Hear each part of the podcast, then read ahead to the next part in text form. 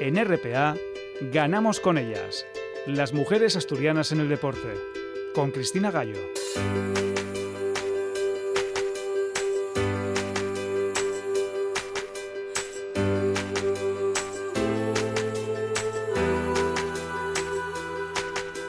Hacemos un descanso en el fútbol para dar voz a las mujeres en el deporte. En este espacio que la radio del Principado de Asturias abre a las protagonistas de todos los niveles y modalidades. Y esta semana hemos contado con una visita de excepción, porque hemos aprovechado el paso de la Vuelta a España por Asturias para que nos acompañase una pionera del ciclismo en múltiples facetas, Dori Ruano. Como ciclista fue la primera campeona del mundo española en pista, como entrenadora la primera directora deportiva de un equipo UCI y también ha sido la primera mujer que ha entrado en la nómina de pilotos que conducen esa interminable caravana de coches que acompaña al pelotón ciclista en la vuelta.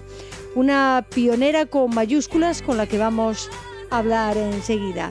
Conoceremos la actualidad del atletismo y del tenis con las secciones que capitanean Ana Amelia Menéndez y Rosa Domínguez. Con la información del Campeonato de España de Atletismo y las medallas de Marta Frechilla y Beatriz Álvarez con las que hablaremos en este programa y el resumen del US Open y los campeonatos de España de tenis en los que una asturiana se vino con el subcampeonato alevín. Comenzamos. Contacta con el programa a través del correo electrónico ganamosconellas@gmail.com. Baila, baila, baila, bailarina. Él siempre espiando tras de una cortina. Ese amor secreto que pretende y que la esquiva, que se escapa como el humo de puntillas. Baila, baila, baila, bailarina. Él siempre espiando tras de una cortina. Baila, baila, baila, baila, baila, baila, baila, bailarina.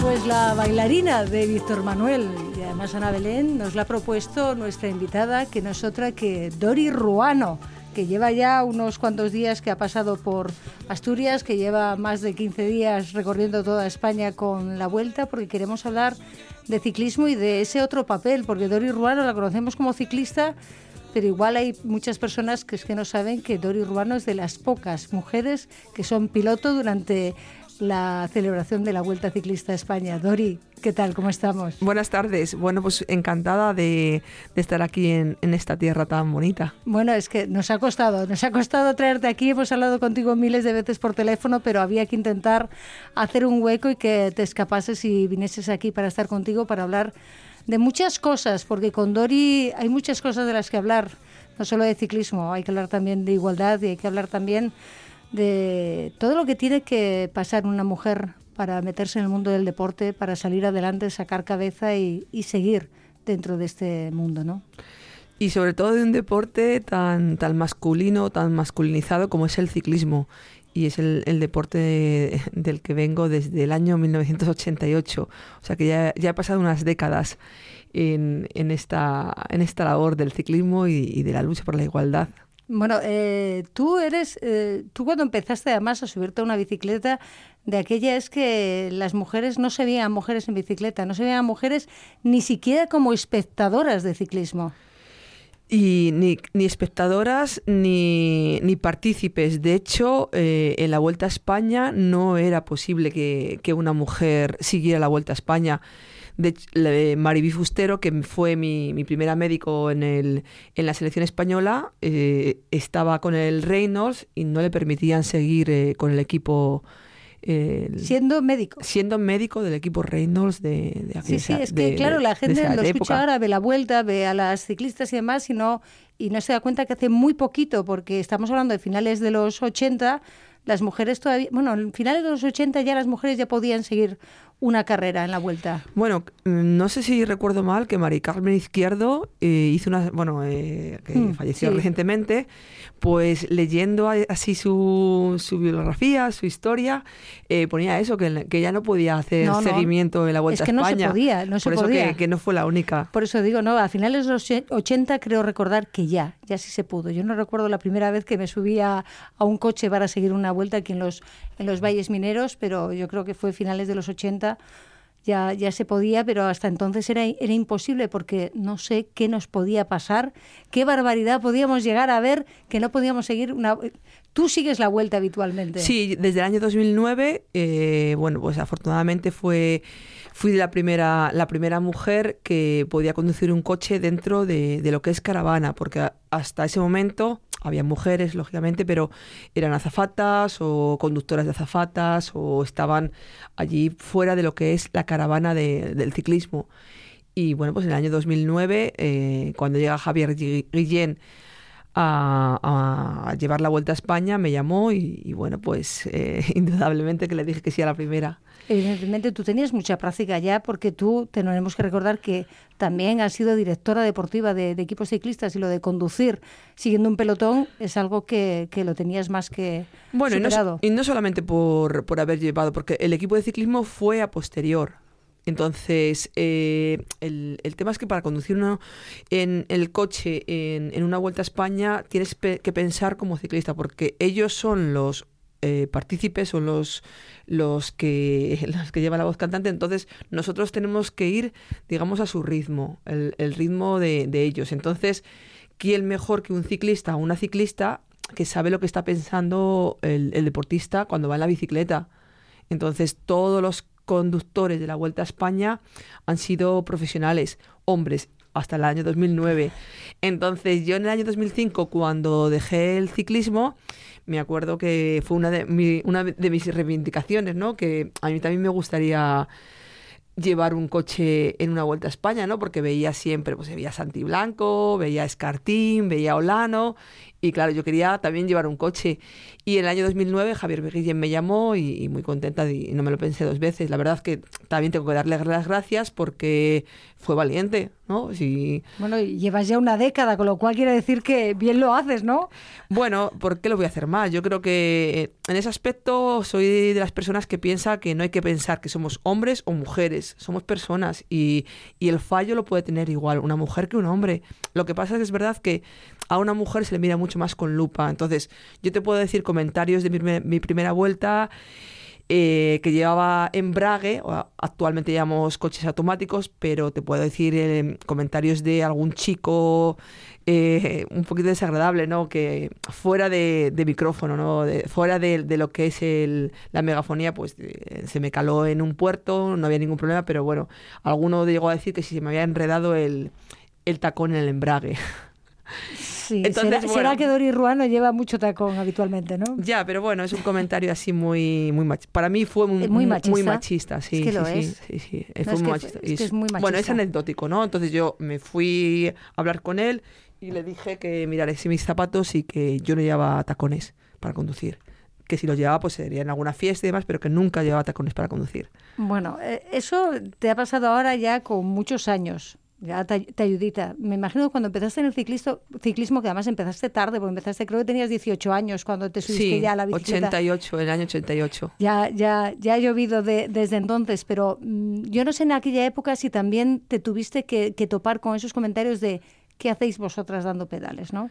Sí, hombre, e- era lo habitual, ¿no? Eh, sobre todo cuando hacías a lo mejor carreras y, y la gente de la, de la calle veía a una mujer y decía, pues, eh, vete a casa, que a fregar, cosas de esas. Sí, muchos comentarios se oían en aquella época de, de- de ese estilo. A ver, cuando estás compitiendo y escuchas un comentario de ese estilo, o sea, no te vas a parar a, A contestar. a contestarle. Y, y bueno, pues a nivel federativo, la verdad que nunca te lo dicen a la cara, pero sí que sabes qué qué es, lo que, qué es lo que piensan. Y, y bueno, pues sabes lo que piensan porque lo viviste, porque lo veías cada, cada día cuando salías a, a competir y cuando te encontrabas que competías, a lo mejor estaba el equipo masculino y el femenino, te dabas cuenta de la gran diferencia que había y la discriminación a la que estabais siendo sometidas entre el trato que recibían ellos y el trato que recibíais vosotros. Bueno, pues mira, en el año 89, mi primer mundial en Chamberí, ellos estaban en un hotel top y nosotros estamos en otro hotel diferente. Entonces ya partíamos que el mundial era el mismo circuito, pero los hombres por una parte y las mujeres por otra. Y, bueno, es una cosa que... Siendo del mismo equipo, porque es el equipo de España, ¿no? Claro, sí, sí, siempre, siempre viajamos juntos. De hecho, el Mundial de Mujeres es el sábado y el Mundial de Hombres el domingo, en el mismo circuito. No es como fútbol, que se hace mm. un Mundial eh, diferente. en distintos años, además. Sí, en aquella época, bueno, luego el ciclismo siempre se, hacía durante una semana, eh, Campeonato del Mundo Junior, Campeonato del Mundo Amateur, profesionales mujeres y profesionales hombres. Digo, entre comillas. Ha dicho profesionales, ha hecho la, el gesto de entre comillas, porque claro, profesionales. Llamamos a profesionales por, por lo que entrenabais, por lo que entregabais, por lo que os sacrificabais, pero por algo más podemos decir profesionales. Hombre, porque nosotras no cobrábamos, eh, no cobrábamos un sueldo. Entonces, eh, éramos profesionales, entre comillas, por eso, porque eh, competíamos todas igual, no había como en los hombres carrera de sub-23 y carrera de élite, y luego, pues profesionales, corríamos todas juntas, élite sub-23 y, Bueno, ahora tampoco poquito a poco empieza a variar. No es que haya variado mucho, porque siguen dándose carreras que están a la vez corriendo las élites con la sub-23 y se van doblando en el momento en el que se están jugando las élites la carrera, están doblando a las juveniles. Sí, ha avanzado poco. Realmente no hemos avanzado mucho. Hemos avanzado mucho en, en lo que es infraestructura, a lo mejor a nivel de equipos, pero a nivel federativo y a nivel digamos, de leyes, de organización, de estructura, no se ha avanzado tanto. De hecho, eh, creo que es en el 2020 el primer año que habrá establecido un sueldo mínimo por parte de la UCI para las mujeres. Hasta ahora no hay un sueldo mínimo. Hay equipos UCI Pro Tour, pero no hay estipulado un mínimo ni un máximo. Ni un mínimo de, de cuántas mujeres tienen que tener contratadas para considerarlo un equipo UCI. Efectivamente. que tenga un contrato, porque ahora tenemos el Movistar Team aquí en España que está haciendo por lo menos, está sacando y está dando salarios dignos. Bien, y, eh, pero está haciendo un contrato pues a nivel de, de trabajador, pero no es porque la UCI tenga reglamentado un contrato mínimo la Movistar lo hace porque bueno pues son, es una, una, gran empresa y lo hace muy bien y le tienen un contrato de salario, pero dentro de un colectivo de trabajador normal. ¿Y tú cómo has vivido todo este paso que has visto, tantos años has pasado, lo que tú, tú has luchado? Eh, yo no sé, de aquella época, ¿qué recuerdos te quedan al margen de, evidentemente, tus medallas, tus victorias? Porque tenemos que recordar que tú fuiste campeona del, del mundo en pista y también te llevaste una medalla de bronce en un campeonato del mundo en contrarreloj, en ruta, pista y ruta de aquella tampoco es que hubiese muchas mujeres que hiciesen pista y ruta, ¿no? Eh, aquí, en, España, no, me refiero a España. Pero a nivel internacional sí. De hecho, eh, en el Mundial cuando yo competía, competía casi con todas, a lo mejor con un 80% hacían carretera. Eh, en mi época no había tantas competiciones, entonces nos era mucho más fácil las mujeres con, compaginar las dos, las dos pruebas, porque no había tantas competiciones. Ahora es verdad que hay muchas más competiciones para mujeres, afortunadamente, pero en aquella época no era, era mucho más fácil. De hecho, tampoco había mucho más, muchos equipos y competíamos todas con la selección nacional eh, de pista y de carretera. Era fácil compaginarlo. con las pocas competiciones que había, ¿cómo era posible que el trato fuese tan tan diferente, porque evidentemente el gasto era mínimo. Si teníais una competición o dos al año y resulta que os tienen que llevar a diferente hotel, o incluso creo que en el comedor también el menú variaba, ¿no? Bueno, luego eso fue más tarde, sí. Una vez que ya vamos al mismo hotel, que conseguimos ir al mismo hotel, no sé si ya fue en el año 92, en... me parece que fue en Benidorm. Ya fuimos al mismo hotel, el Campeonato del Mundo de Benidorm, que, fuese, que fue en, en Benidorm, contra por equipos, fuimos al mismo hotel. Y me acuerdo que, bueno, pues eh, ya estuvimos ahí en contacto con, bueno, llegaba Indurain, que acababa de ganar el Tour, y fue la primera vez que ya estuvimos con ellos, que claro, imagínate, la primera vez que estamos juntos y llega Indurain, acaba de ganar el, el Tour de Francia para nosotras, la verdad, la verdad que fue... ¿Y, había, ¿Y había alguna relación?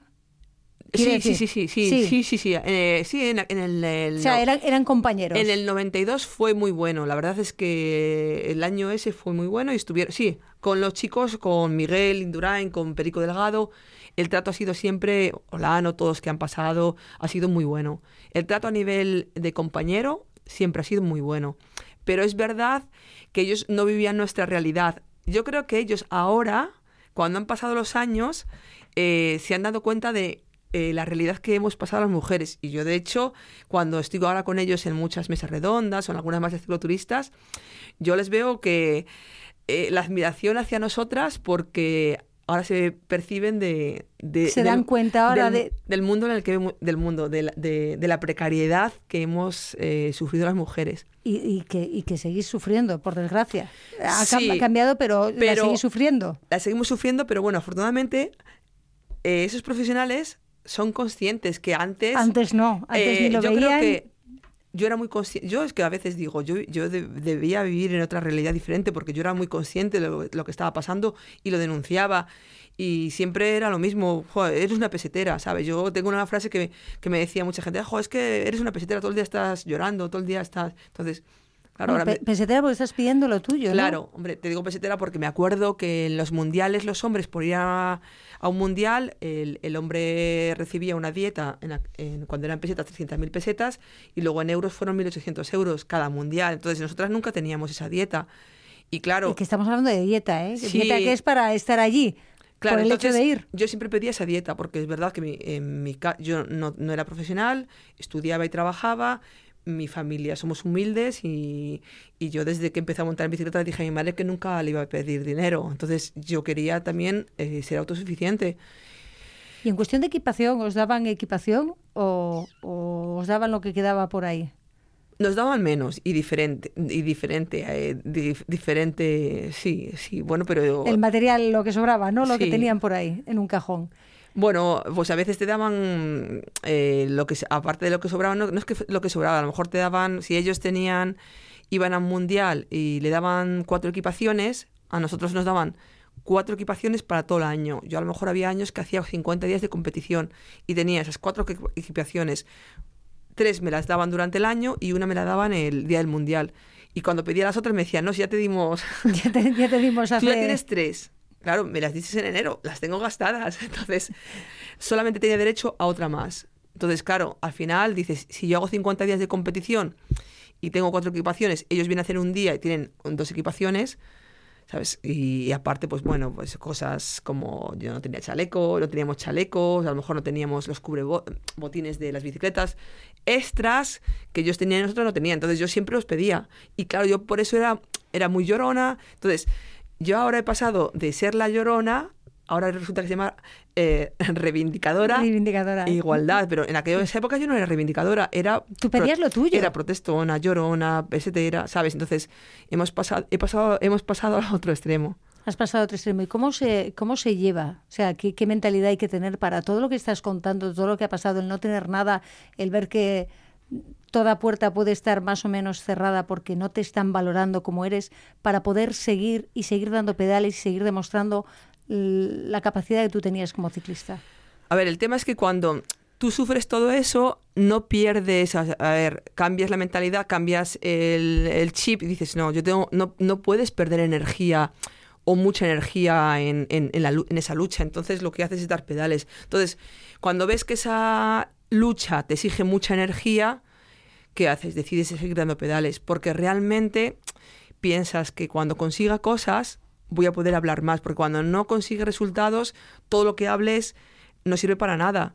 Entonces, realmente yo pensaba que consiguiendo medallas podría la cerrar bocas, la, gente, cerrar bocas y la gente me escucharía mucho más. Pero es verdad que en aquella época 98, 99, 2000, 2001, que fue mi época hasta el 2005, tampoco había redes sociales y, no era tan fácil como, como ahora. Ni teníais visibilidad como Nada, ahora tenéis. Éramos invisibles. erais invisibles totalmente. Vivimos una época, bueno, desde el 92, bueno, 88, 89 con Pedro Delgado, después Indurain, después Solano. Entonces, es verdad que hemos vivido también una época del ciclismo masculino muy alta. Entonces, las mujeres éramos como, aparte invisibles, y era un papel secundario. Sí, pero es que desde en, en tu época estabas tú, estaba Joan Somarriba, sois las que habéis conseguido más, más triunfos, sois las que tenéis Marrafullana después en, en bicicleta de montaña, que habéis conseguido medallas pero mm, ahora es que quitando que llegó Leiro Lobarría a, a Pekín y ganó ese, ese bronce olímpico, que es la única medalla olímpica que tenemos ahí, quitando la de Fuyana en Sydney, fue bronce. Sí, bronce. Fue bronce. Quitando esas dos medallas, no ha habido ya, ya medallas. No, no ha habido. Eh, claro, hay un vacío grande porque, a ver, las que salimos, mm, salimos no, no, salimos de generación espontánea, sino que salimos por un trabajo previo y salimos ya con 28, 29 años cuando conseguimos resultados. Entonces, como la federación no se no se encarga de promocionar la, ba la, base, entonces, ni promocionar lo que estaban consiguiendo con Joane con, y con mm, Fuyane conmigo, entonces la base no, no, era, no era regada. Digo. Sí, exactamente. No era, regada. No era Tienes unos referentes de los que pueden tirar. Utilízalos, ¿no? Que vengan otras niñas, otras chicas a seguir vuestros pasos. Claro, entonces, ¿qué ha pasado? Pues que nosotras no hemos sido conocidas. Si alguien entra en, en, Google, pues a lo mejor lo puede ver ahora, pero, pero hay muchas chicas que no nos conocen. Bueno, afortunadamente te conocen más ahora que, que, cuando corrías. No sé cómo lo llevas eso, porque bueno, este mismo verano la Perico Delgado, la Perico, ha sido un homenaje a todo el ciclismo femenino eh, que ha sido en la figura de Dori Ruano que te, te, ha homenajeado Perico, que también es de alabar y de agradecer que tenga ese detalle. Sí, al ciclo, cuando digo cuando dices Dori urbano digo al ciclismo femenino y, y, es por lo que te digo porque yo conozco a Pedro Delgado en el año 89, entonces he coincidido con él en todos los mundiales y bueno, también por mucha por una cercanía, ¿no? Él es de Segovia, de Salamanca y también tenemos una forma de ser muy parecida, somos muy muy peleones. Muy peleones y muy jo, pues que nos gusta decir las cosas claras, somos buenos castellanos. Y, bueno, pues lo que te digo, yo ya hace tiempo que Pedro dijo, tengo ganas de haceros un, homenaje, de hacerte un homenaje, pero del ciclismo femenino, porque él ha visto pues, la época que estábamos Joana y yo ahí luchando en los mundiales. De hecho, en muchos mundiales, cuando él empezó a trabajar con televisión, eh, bajaba a la habitación, bajaba al, bar y nos preguntaba si en el hotel si estábamos bien, porque en teledeporte, en, televisión, habían, le preguntaban que si que si había, resultados, eh, que si esperamos conseguir resultados, la televisión transmitía, si no, no. Entonces, claro, todo eso lo ha vivido él. Entonces, claro, yo creo que es duro cuando dices, jo, transmitimos una carrera de mujeres. Si ganáis, si no ganáis. Si estáis bien para ganar. Entonces, era la mentalidad que había. Estamos hablando de televisión española. Eso es muy, muy, muy duro. Yo no sé cómo has llevado, has estado. Hombre, pues es muy duro. La verdad es que cuando te preguntan si. Yo me acuerdo que era una, Joan y yo luego llegamos a la habitación y decíamos, nosotros estamos aquí, vamos a decir que vamos a ganar. Por lo menos pues que transmita. Además, tenéis las, las, oportunidades. En aquella época, Joan y tú estabais en lo más alto. Y Joan llegó a ganar el Giro, ganó el Tour. Eso fue en el año 2001 en, en Hamilton, en Canadá, que Joan de hecho ganó el Campeonato del Mundo de contrarreloj y estaba muy bien. Eh, en, en, el 2001, Joan, no, 2001, no, perdón, 2002, después de, después del Mundial de Lisboa, que yo había hecho bronce. Entonces, todavía nos preguntaban, después de haber hecho bronce el año anterior, si estábamos para ganar. ¿Sabes? Era surrealista cuando, cuando estábamos ahí, claro. Entonces, no, no sabían de nuestra trayectoria, porque el Mundial es en octubre y nosotros corremos desde enero. Entonces, claro, si sigue nuestra trayectoria durante todas las competiciones. Verás si estoy o no estoy a nivel para, para rendir en este mundial. Qué pena, ¿no? Que, que, no se haya cuidado tanto y que se siga sin cuidar ahora un poco más, porque tú eres pionera en el ciclismo. Por desgracia, hace muy poquito hemos tenido que, que enterrar a, otra pionera como Blanca Fernández Ochoa, que afortunadamente igual Blanca era mucho más conocida por la sociedad, pero porque estaba, estaba en los medios de comunicación y había hecho muchos programas de, de televisión, pero igual su trayectoria como esquiadora igual no era tan, tan conocida probablemente mucho más que, que la tuya como, como, ciclista, pero es una pena, ¿no? Que no, que no cuidemos a, nuestras figuras. Bueno, eso, esa pregunta se la tendrá que, hacer el, el, periodismo, la sociedad, no lo sé, no lo sé. Yo, yo lo que yo lo que he hecho lo he hecho porque lo sentía y no por dejar un legado o por dejar No, porque me Pues salía, porque... Tú que- querías correr, querías ganar. Claro, yo quería que ganar y quería... A ver, que no he corrido nunca para demostrar nada. O sea, es que lo digo, lo he dicho y lo diré. O sea, sí que me ha tocado demostrar, pero yo no corría para demostrar. O sea, eh, porque si no, al final corres con una presión.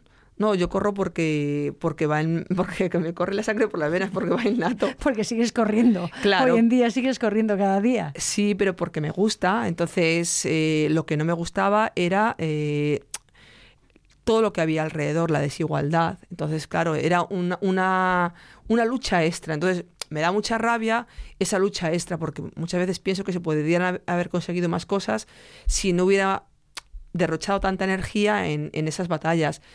Yo le digo a todo el mundo, cuando la gente me mira el palmarés y dice, joder, tres medallas, empieza a contar, el, tienes un buen palmarés, ¿no? 16 veces campeona de España y siempre digo una, les digo una frase, yo tengo 33 mundiales entre pista y carretera, que yo no sé si en España habrá un corredor o una, roda- una corredora con 33 tantos. mundiales. Y pienso que no he ganado tanto. ¿Por qué? Porque de 33 mundiales solamente he ganado tres medallas. Entonces, a lo mejor hay gente que dice, joder, solo tres, solo tres medallas, pero son muchos mundiales. Mm. Entonces, creo que, que he tenido eh, muy buenas piernas para haber podido conseguir más, pero la energía que dejaba era tan grande que, que, que no, no he podido ganar más, vaya. Toda esa energía, no sé qué esperas tú ahora de cara al ciclismo femenino, mm, se está intentando, y ojalá que salga adelante, empezar a iniciar una, una vuelta a España para, para las chicas, aunque sea de una semana. Bueno, Cristina, yo te tengo que decir que yo ya no hago nada. Es verdad, yo ya no hago nada. Ya la sociedad, lo es- la rueda está, Está en marcha. está en marcha. Yo lo que puedo hacer en un momento determinado es acelerar un poquito el proceso. ¿Cómo va a acelerar el proceso? Pues como soy yo, metiéndole prisa, ¿sabes? Eh, siendo cansina. Igual Diciendo que, las cosas, Claro, si antes era una pesetera y una cansina y una pestosa, pues ahora lo soy más.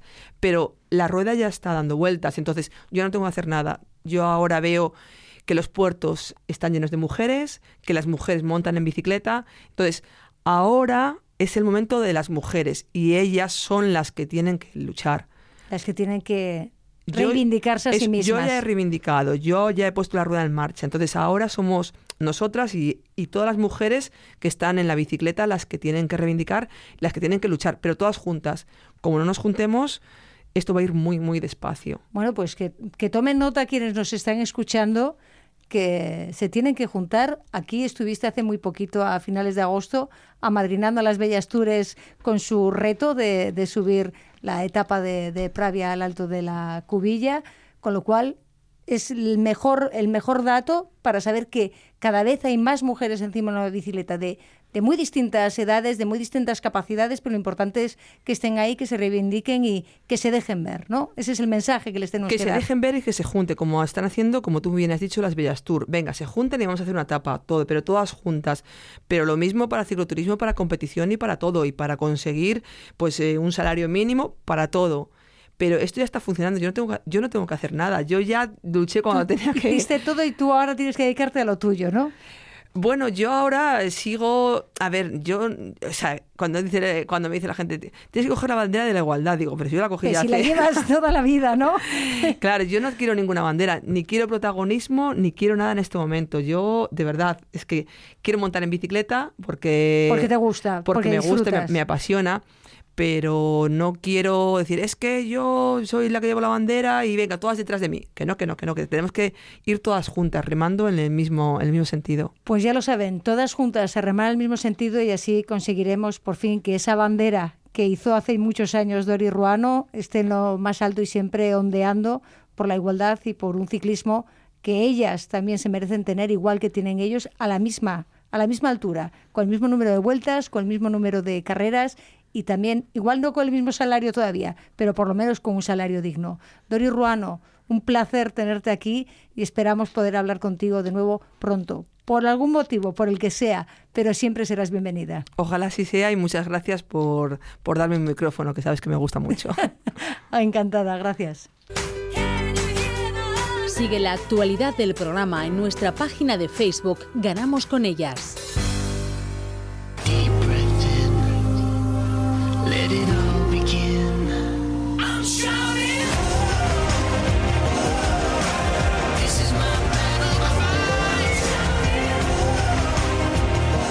Toca hablar de atletismo.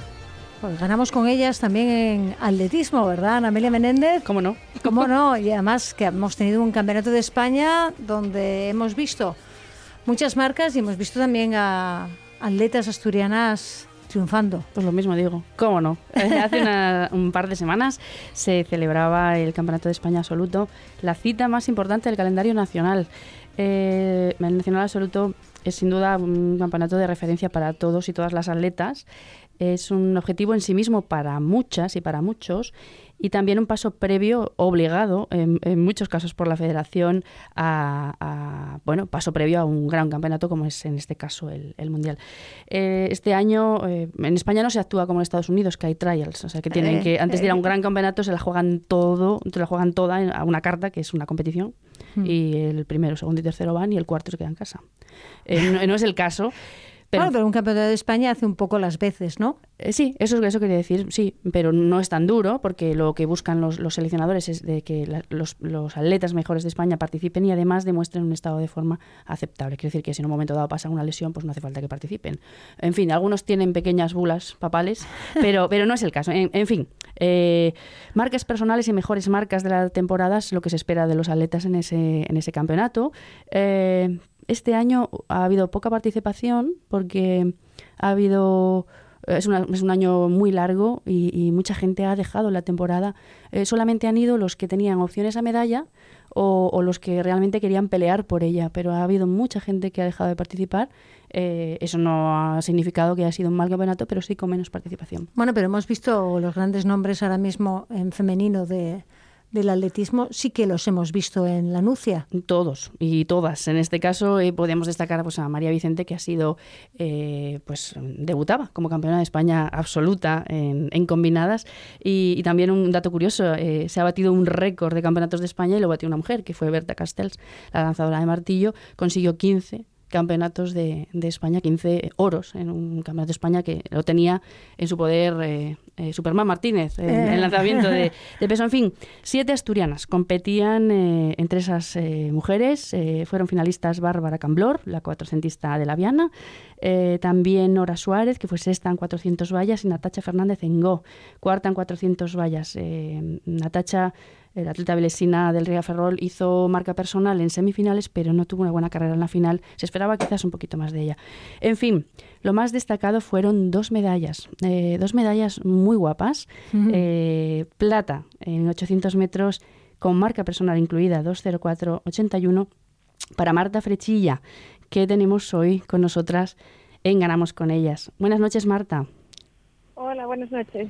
Enhorabuena, doble plata y marca personal. Tú hace unos meses en este mismo programa nos decías que querías apostar por el atletismo eh, tras haber estudiado medicina. A juzgar por los resultados obtenidos, la apuesta está saliendo bien.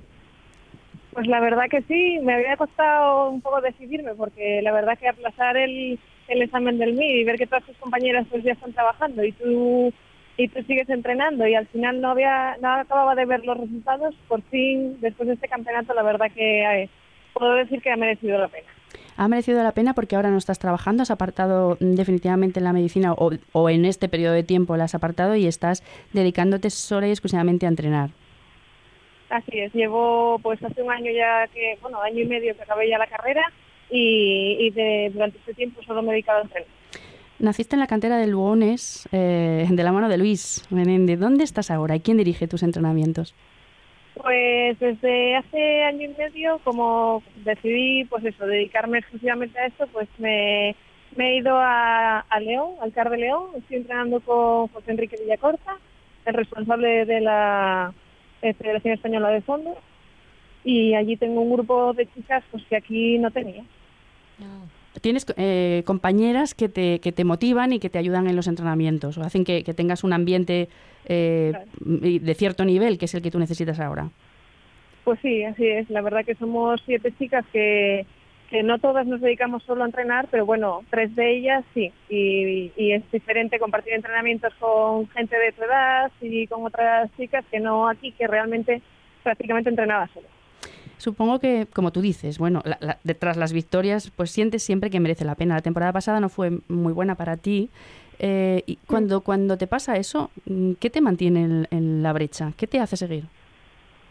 A ver, realmente es que la temporada pasada estuve lesionada tres meses y a partir de enero, entonces empecé muy tarde a prepararlo y no te salen los resultados, pero realmente sabes que ha sido porque no lo pudiste preparar bien. Y este año, sin embargo, que tuve más continuidad y, y que sabía que podía hacerlo bien, si te salen los resultados, pues todo merece la pena. Pero si no te salen en este caso, que sabes si ibas bien, es cuando realmente dudas si, si merece la pena o no. No tenías duda, entonces, en, en- en este caso. Mm, Marta, háblanos de tus planes de futuro a, a- bueno, pues a corto y medio plazo. Supongo que ahora estarás descansando después de, de esa temporada tan larga de la que hablábamos antes. Sí, ahora ya estoy de vacaciones, nada, durante un mes prácticamente.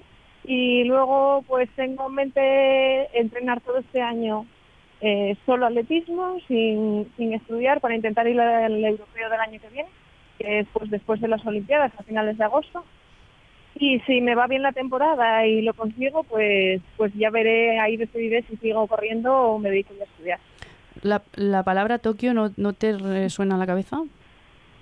Hombre, a to- yo creo que a todos los deportistas nos suena en este momento, pero pero es un objetivo quizás muy ambicioso. Muy Muy ambicioso. ambicioso porque las, las mínimas las han endurecido bastante. Ahora mismo ya piden unos 59.50 para, para ir a Tokio. No está mal. Yo creo que con esa mínima creo que puedes aspirar a entrar casi, bueno, en semis por lo menos. Eh, en fin, dejémoslo ahí. Todo el mundo sabe que es un año olímpico y, tú estás apostando por el atletismo, te está saliendo bien. Marca personal en un gran campeonato, una carrera súper valiente. eh, nada más se puede pedir, ¿verdad, Marta? Em, en fin, que descanses, que la nueva temporada eh, empiece eh, con buen pie y termine, lógicamente, también con buen pie. Es siempre un placer hablar contigo, Marta. Eh, Muy bien, muchas gracias, igualmente. Bueno, se nota que ha cambiado, ¿no? Con el entrenamiento en León, el verse acompañada, me imagino que también jaleada, ¿no? Por, por sus compañeras de entrenamiento ha dado sus frutos. Mm, Yo creo que, mm, que eso y que has sido valiente en, en una decisión que mucha gente le cuesta tomar, que es eh, dejo esto y me dedico, le doy un tiempo al, al atletismo. Hay muchas personas o muchos atletas que no hacen eso de manera mm, con fuerza y, y bueno, Bueno, es que a veces es un salto al vacío, ¿no? Porque no sabes realmente... Siempre lo es, siempre lo es en el atletismo. O das saltos al vacío o no das ni un salto. Y ella lo ha hecho, lo ha hecho muy, muy valientemente. Dejar eh, aparcada de momento un poco los estudios y decir, "Va- vamos a darnos una oportunidad en el atletismo y ver. Claro. Y los resultados están ahí, ¿no? Exactamente. Ella habla de, de- de los estudios, pero realmente Marta ha terminado medicina, podría estar eh, Sí, pero trabajando. bueno, ya, ya, pero hay un MIR detrás y hay un ponerse y entrar en el día a día. Hay ve- veces que, ¿no? Te quieres sido- dar esa oportunidad de ver hasta dónde puedes llegar si te dedicas exclusivamente, ¿no? Desde luego, ha sido muy valiente. Yo creo que esa valentía es la que realmente está dando sus, sus frutos. Bueno, vamos de una plata a un bronce. Un bronce para Beatriz Álvarez, la atleta de la Universidad de Oviedo. Fue, como os digo, tercera, con también marca personal en 5.000 metros, 16.07.67. Hoy hemos querido también hablar con ella. Buenas noches, Beatriz. Hola, buenas tardes. Te suponemos satisfecha, aunque en muchos casos las atletas, a pesar de hacer marca personal y conseguir una medalla, podéis encontrar que vuestro objetivo no se ha cumplido. No sé si es tu caso. ¿Cómo te sientes? Pues la verdad que me siento muy contenta, porque bueno, la marca al final no es lo que buscas en un campeonato, y que es verdad que la marca me hubiese gustado hacer mucho menos, pero pero es lo que te digo, en es un campeonato, no buscas una marca y lo que buscas es en- entrar lo más adelante posible. Y bueno, en mi caso los últimos 400 metros íbamos tres chicas intentando luchar por ese bronce y al final pues llevármelo yo pues obviamente me, me deja muy satisfecha. Eh, nos alegramos mucho de, de oír eso. Eh, militas en las, en las filas de la Universidad de Oviedo y entrenaste durante mucho tiempo en Gijón, a las órdenes de Marcos Peón. Pero has pasado una temporada larga en, en Madrid. ¿Sigues en Madrid? Sí, eh, bueno, este verano he estado, he estado en Asturias, he estado entrenando en Gijón también y, y ahora me he vuelto un poco a recuperar la rutina en Madrid para pasarme todo el año. Hablábamos hace unos minutos con Marta, eh, que nos contaba que se había ido a León porque tenía un grupo de entrenamiento de cierto nivel, que era lo que ella necesitaba ahora, había cambiado de entrenador, había apostado por el atletismo. En tu caso, ¿te ha movido eh, el- lo mismo a moverte a Madrid? Eh, no, en realidad me movieron los estudios, porque yo terminé la carrera de psicología hace un par de años, entonces decidí hacer un máster, un máster de psicología deportiva. Entonces fue cuando buscando dónde poder hacer el, máster, encontré Madrid en la Universidad Autónoma y bueno, eh, decidí hablar con Marcos, Marcos me recomendó un entrenador, en este caso, bueno, es un grupo de entrenamiento que lo llevan dos entrenadores, que son Juan del Campo y Luis Miguel Berlanas. Y bueno, la verdad que él fue el que me puso en contacto con, con ellos. Y, y la verdad que, bueno, este es mi tercer año ya en Madrid, entrenando con ellos y estoy muy contenta. Estás haciendo también una, una apuesta firme por el atletismo, con el, como en el caso de, de Marta. ¿Qué te está dando y qué te quita en este momento el, el atletismo? Pues la verdad que, o sea, sí que quiero dedicarme bastante y entrenar duro y eso, pero siempre me llama también la cosa de seguir formándome y nunca soy capaz de dejar, como de dejar de estudiar o de dejar de trabajar, entonces siempre lo, lo trato de compaginar y trato de compaginarlo lo mejor posible. Parece prudente, obviamente, ¿verdad? Pues con, obviamente, pues con trabajos a lo mejor de eh, más cortitos o con menos, no una jornada completa, pero sí a media jornada o, por ejemplo, tratando de estudiar pues cursos con pues a distancia o cursos cortos así que pueda que pueda hacer o intentar hacer cosas de psicología deportiva que no me ocupen gran parte del tiempo, pero también es verdad que pues me tengo que pagar la estancia aquí, me tengo que pagar vivir aquí porque estoy estoy viviendo sola aquí, entonces Sí, sí. claro, no puedo dedicarme solo al atletismo porque no No te lo puedes permitir. solo con eso, claro, no, no ganaría solo con eso, entonces, pero sí que es verdad que es como que no quiero dejar ninguna de las dos cosas, entonces quiero como tratar de compaginarlo lo mejor posible, dejando a lo mejor en algunos momentos de mi vida, por ejemplo, como ahora, más importancia el atletismo y ir buscando en esos huecos que tengo poder hacer cosas que me gustan eh, a nivel laboral eh, pero eso dando más importancia al atletismo y en otros momentos pues di más importancia a los estudios y, y, pues el atletismo como era como algo secundario y si podía hacerlo pues pues lo hacía no pero Ujú. siempre pude compaginarlo bastante bien Bueno, ahora mismo en, en tu distancia, precisamente, Maitere Melero es el ejemplo de que todo se puede compaginar y es más, los resultados le han venido cuando, después de haber sido madre, de haberse relajado y compagina su trabajo con los entrenamientos, con las competiciones y, y ahí sigue, porque ha sido campeona de España y además que, que ganó sin, sin mucha dificultad, ¿no? Sí, la verdad que para mí es una persona a la que admirar, porque realmente de todas las que están allí, yo creo que es, eh, para mí personalmente es la que más admiro. Realmente ella tiene su trabajo, tiene su hijo, es que tiene su, su, su familia y su vida y luego eh, entrena y puede compaginarlo todo perfectamente y, y yo que sé que ha llegado a meetings y a, a competiciones que van el día porque tiene que estar cuidando a su hijo y porque a lo mejor no puede desplazarse unos días antes para, pues a lo mejor lo que harían otras personas, pues para aclimatarse, para descansar bien y al final salen res- resultados, así que, o sea, para mí es que es que es maravillosa Sí, sí, como tienes- atleta y como persona. Que tiene su hijo y tiene su trabajo, como tú estás Sí. diciendo también que quieres eh, compaginar, seguir, eh, darte e intentarlo. Bueno, tienes un buen ejemplo, ¿no? En el que en el que mirarte, el que tenías a- ahí delante. Lo que pasa es que en, en este campeonato la visteis de lejos. Sí, eh, bueno, en las últimas cuatro vueltas pegó un cambio, todas estábamos esperando a que hiciese ese cambio. Mm. No sabíamos en qué momento de la carrera lo iba a hacer, pero todas estábamos esperando que cambiase.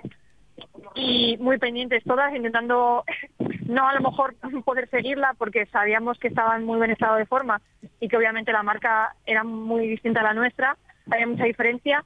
Entonces intentando pues cambiar y acercarnos lo más posible a ella. Pero estábamos todas esperando su cambio. Mm. No puede ser de otra manera porque os conocéis, no erais muchas en el pelotón y, bueno, supongo que, ya durante la temporada os habréis visto las caras en, en algunos en algunos mítines, como tú bien nos comentabas yo. Me gustaría terminar la entrevista haciéndote un poquito la misma, haciendo, haciéndote la misma pregunta que le he hecho a, a tu compañera Marta. Eh, tus objetivos a medio y largo plazo. Pues ah, la verdad que me, me gustaría empezar a competir en competiciones internacionales. Lograr esas competiciones porque es una cosa que, que empecé en categorías menores, empecé en los campeonatos de España, luego a hacer mínimas internacionales y a competir en, en estos campeonatos y me gustaría volver a representar a España en campeonatos internacionales pero a nivel absoluto. ¿Tokio 2020 tiene algo en tu cabeza? ¿El qué, verdad? ¿Tokio 2020 está en tu cabeza? Eh, la verdad que estoy lejísimos, pero yo qué sé, eh, quizás a lo mejor empiezas la temporada, empiezas a, a coger continuidad. También el año pasado, por ejemplo, esta temporada la, la par- partí de, de cero porque venía de estar bastante tiempo parada y aún así la he terminado bastante bien. Quizás a lo mejor al haber cogido continuidad este año, cuando, eh, cuando me vuelva de las vacaciones a entrenar, eh, quizás pueda entrar, pueda ir mejorando más y ver a lo mejor más progresión este año.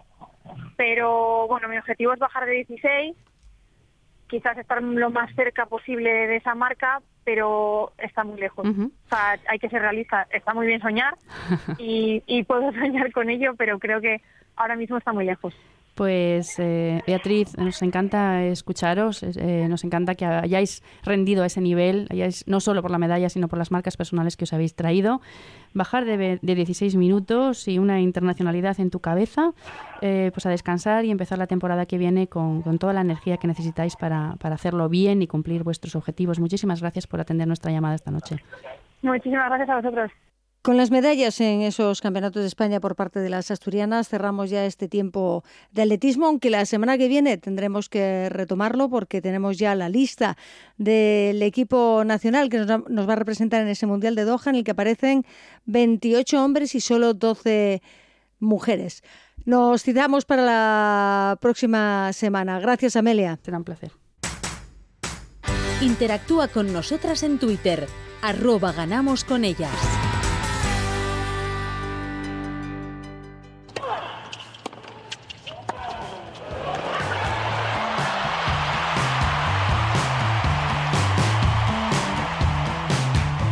Instauramos sección porque eh, habíamos hablado de tenis más veces en este programa con Rosa Domínguez, pero queremos que sea ya de una forma habitual cada cierto tiempo que nos traiga la actualidad de este maravilloso deporte, de un deporte cuya competición no ha parado en todo el verano, porque hemos tenido presencia asturiana ya no solo en el Campeonato de España con medalla en categoría Levín, en los campeonatos de Asturias, pero acabamos de cerrar el US Open, el último gran slam del año, de la temporada, y en el cuadro femenino ha tenido grandes momentos y datos curiosos que queremos conocer y por eso contamos, ya les hemos dicho que ya lo instauramos definitivamente en Ganamos con ellas, con una entrenadora asturiana que hace un hueco en sus clases, en su club de Gijón, para ponernos al día del tenis. Ella es Rosa Domínguez. Rosa, ¿qué tal? ¿Cómo estamos? Pues muy bien, muchísimas gracias, Cristina. Aquí estamos. Bueno, Rosa, después de, de, un verano con tu campus, me imagino, a pleno rendimiento, has tenido tiempo también para seguir el US Open y, y las competiciones tanto nacionales como las regionales. Sí, la verdad es que ha sido un verano muy bueno a nivel de, trabajo, con muchísima muchísima gente, sobre todo mucha gente de fuera que, que bueno que vienen a, a trabajar un poquito de tenis y bueno sí también hay que seguir un poquitín el tenis pues asturiano, nacional e internacional, que al fin y al cabo eh, tengo la fortuna de que aparte de ser mi trabajo, pues también es una gran afición. Bueno, el US Open, la participación española en el cuadro femenino empezó primero con cuatro jugadoras en la fase previa y de ahí sí. solo Paula, Paula Badosa pasó al cuadro principal, pero vamos a explicar porque pasó como lucky loser. Efectivamente, ya habíamos hablado la otra vez que, que estuvimos en, en, antena y tal de las fases previas, ¿no? En, en un US Open, por ejemplo, que es un torneo Grand Slam, hay 128 participantes en una ronda, en un cuadro final. Pero previamente hay una fase de clasificación que, lógicamente, que al que acceden otras pocas jugadoras. En este cuadro clasificatorio quali que llaman ellos, pues había cuatro chicas españolas. Paula Badosa, como bien has dicho, Cristina Buxa, que es una chica también joven de, bueno, del 98, eh, Georgina García Pérez, una chica ya más veterana, y Lara Arroabarrena. Y de las cuatro, eh, a, a, priori, ninguna ha superado la, la fase previa. Uh -huh. Entonces, bueno, el cuadro final echó a andar de forma normal, echó su andadura normal, pero hubo una baja por lesión. Entonces, en el momento que hay una baja por lesión y se comunica antes de empezar la primera ronda de la fase final, eh, pueden acceder a ellas uno, o sea, el mejor clasificado de la última ronda de la fase previa. Y en este caso, por eso se llama Lucky Loser, que es la, la suerte del perdedor. Le correspondió a la española Paula Badosa, que había hecho, bueno, había perdido en la última ronda en un tercer set bastante, bastante forzado. Pero luego subió, pero en esa primera ronda ya estamos en el cuadro eh, general, bueno, fue el descalabro de la escuadra española, ¿no? Sí, sí. Sí, aparte, bueno, Paula entró como Lucky Lucy, como estábamos comentando, pero bueno, le tocó en primera ronda la número 7 a Bertens y bueno, ahí hizo lo que pudo y tal y, bueno, y ahí, bueno, pues tuvimos a Sara Sorribes también, que, que perdió también en primera ronda contra el 21, número 21 del mundo. También tuvimos a Garbiñe, mm. eh, que bueno, está en una etapa muy, muy dubitativa en su juego. Eh, ella estaba número 25, perdió con Alison Riske, que está número 36. Fue un tercer set, pero, pero bueno, que acumula una serie de, derrotas consecutivas que, bueno, esperemos que la buena de la Garbiñe salga, salga de ahí. Y luego, bueno, eh, las más jóvenes que, que son, bueno, Paula, que hemos hablado, y Aliona. Aliona, que en esta ocasión ah, ganó la primera ronda, pero luego cayó en segunda ronda lo suficiente para seguir manteniéndose entre las 100 primeras del mundo, que se sigue manteniendo ahí a Liona. Sí, Aliona fue la única que, que, consiguió pasar a segunda ronda, porque en esa primera, además, eh, Carla Suárez se retiraba por lesión y luego nos encontramos que, que el US Open le mandaba una multa, una amonestación de 40.000 dólares por, por, por no haberse esforzado, ponía la nota, algo que Carla Suárez Claro, dice, o sea, después de 800 partidos que llevo en mi carrera, ahora me dices que no me he esforzado cuando llevo meses peleándome con una lesión en la espalda. Sí, pero mira, esto es una, una, forma de denominar una figura que hay en el tenis que se instauró hace muy poco tiempo. Sabéis que en primera ronda, simplemente por participar en primera ronda de una slam, pues hay un prize money de 56 mil dólares, ¿no? Entonces, lo que pasó es, ya sabes, la picaresca, ¿no? De, de algunos jugadores que hacían como una pequeña trampa. Estaban lesionados, pero iban a jugar igual para que le pagaran esos 56 mil dólares. Mm. Entonces, eh, a, consecuencia de esto, pues la, Federación Internacional, bueno, bueno, pues idearon una cláusula en la que si supuestamente creen que un jugador está haciendo este tipo de trampa, pues es sancionado.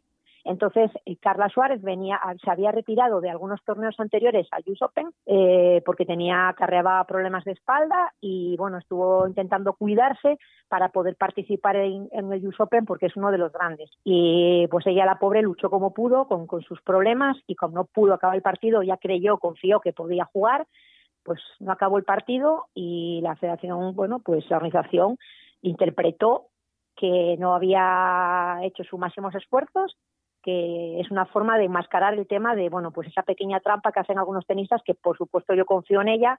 Carla es una jugadora, una gran profesional y de hecho lo ha denunciado, o sea, y ha apelado al, al Comité Internacional para que levanten esta sanción. Por supuesto. me parece que es, vamos, demasiado, demasiado suponer, ¿no? que Carla ha hecho trampa. Tendrá que, que pelear para, para que le levanten esta multa y esta pena. Bueno, eh, y al final esperábamos, eh, no sé, pues la, afición a ver si Serena Williams podía igualar el récord de Grand Slam de Margaret Court, pero ha habido una joven canadiense que, que la ha parado otra vez y la ha dejado sin ese récord. Sí, pues Bianca Andrescu, eh, una chica de 19 años, nacida en marzo de 2000, la primera jugadora, jugador, nacida en, en, este, en este milenio y bueno, toda una sorpresa esta chica, aunque bueno, llevaba un año ya que, que ya venía avisando, ¿eh? ya mm. venía avisando. Cerrado ese US Open, nos tenemos que venir aquí a nivel nacional porque hemos tenido un campeonato de España donde ha habido una Levín que se ha venido con una medalla al cuello. Sí, Eugenia, Eugenia Menéndez Zafaya, una chica, una chica de Oviedo, una chica que pertenece a Cuetines de Oviedo, pero que entrena de forma particular con, con, otro, con otro profesor y jugador que es José Manuel García. Y sí, después de que era campeón Asturias, en, el Cato Asturias aquí que se, que se disputó en abril, en Cato España obtuvo esa, ese su campeonato y bueno, y hace que junto con, con un triunfo que obtuvo también en Sevilla, bueno, en estas categorías, mm, Cristina, para todo el público, se juega un circuito en España que antiguamente se llamaba Night Junior Tour y en actualidad eh, se llama Rafa Nadal Junior Tour. Y es un circuito que se juega por toda España donde participan los mejores niños de, cada categoría, sub 12, sub 14.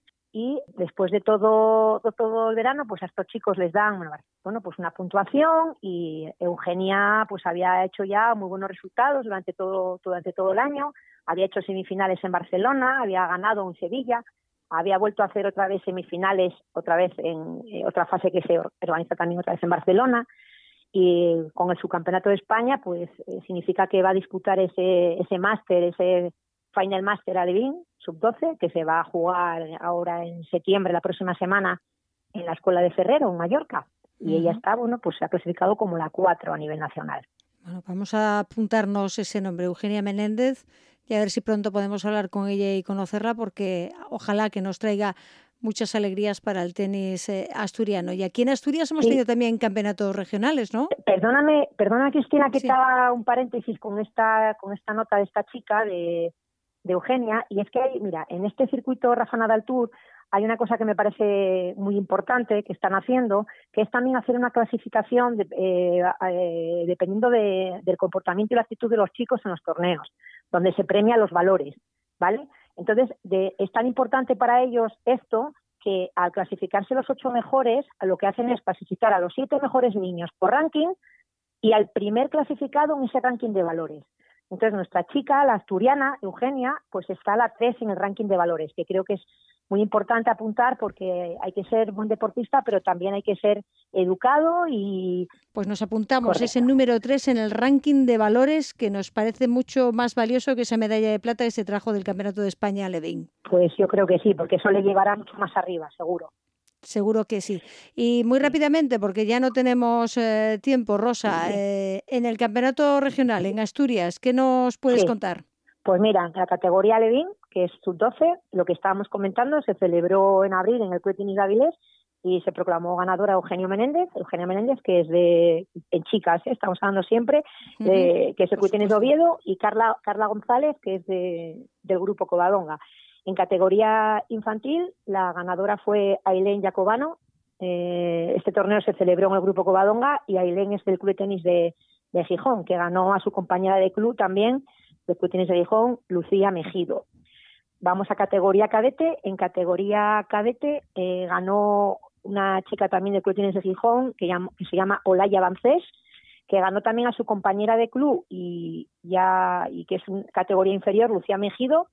Pero en esta categoría ocurre que la, la más destacada de esta categoría, que es Ángela del Campo, no pudo hacer un buen papel porque estaba lesionada en este momento, pero sin embargo sí fue al Campeonato de España y intentó hacer allí, bueno, pues jugar y hizo bastante buen papel Ángela.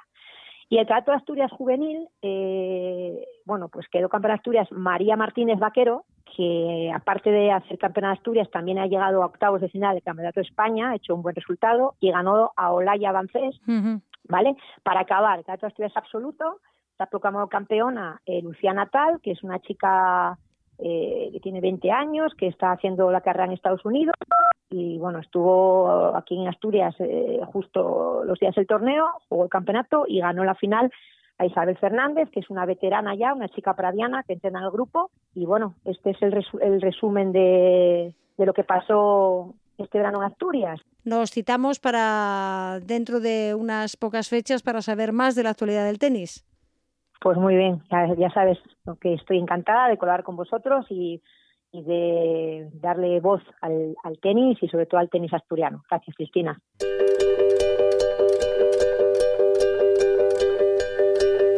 Llega el momento de la despedida, recordándoles que el próximo jueves, día 20, va a haber una asamblea extraordinaria del Oviedo Moderno porque tienen que convocar elecciones ante la renuncia obligada de Beatriz Álvarez Mesa como presidenta, porque ha sido nombrada directora general de deportes del Principado y el próximo fin de semana echa a andar la OK Liga una renovada OK Liga en cuanto al sistema de competición y en la que vamos a tener tres equipos asturianos con el Telecable Gijón a la cabeza porque el Cuencas Mineras recuperaba la plaza perdida en la fase de ascenso y el Areces Astur Hockey debuta en la categoría. Será el próximo 21 de septiembre, primero en Matajove el Telecable que recibe a Vigues y Riels El Cuencas Mineras viaja a la cancha del Girona y el Astur Hockey debuta en casa el domingo ante el potente Manlleu. Ya saben que les mantendremos al día a través de nuestras redes sociales en Facebook, Twitter e Instagram, pero aquí queremos escuchar sus historias y ya la semana que viene hemos invitado a un grupo de nadadoras que quieren poner en marcha un equipo de waterpolo en Asturias. Les dejamos con unos minutos musicales, pero no dejen la sintonía de la RPA porque a las ocho y media vuelve el fútbol con la transmisión del choque Sporting de Gijón Deportivo de La Coruña de la Segunda División Masculina. Nos escuchamos la próxima semana. Los saludos de Fabián Solís en el control central, de Ana Menéndez y quien habla, Cristina Gallo. Que tengan una feliz semana.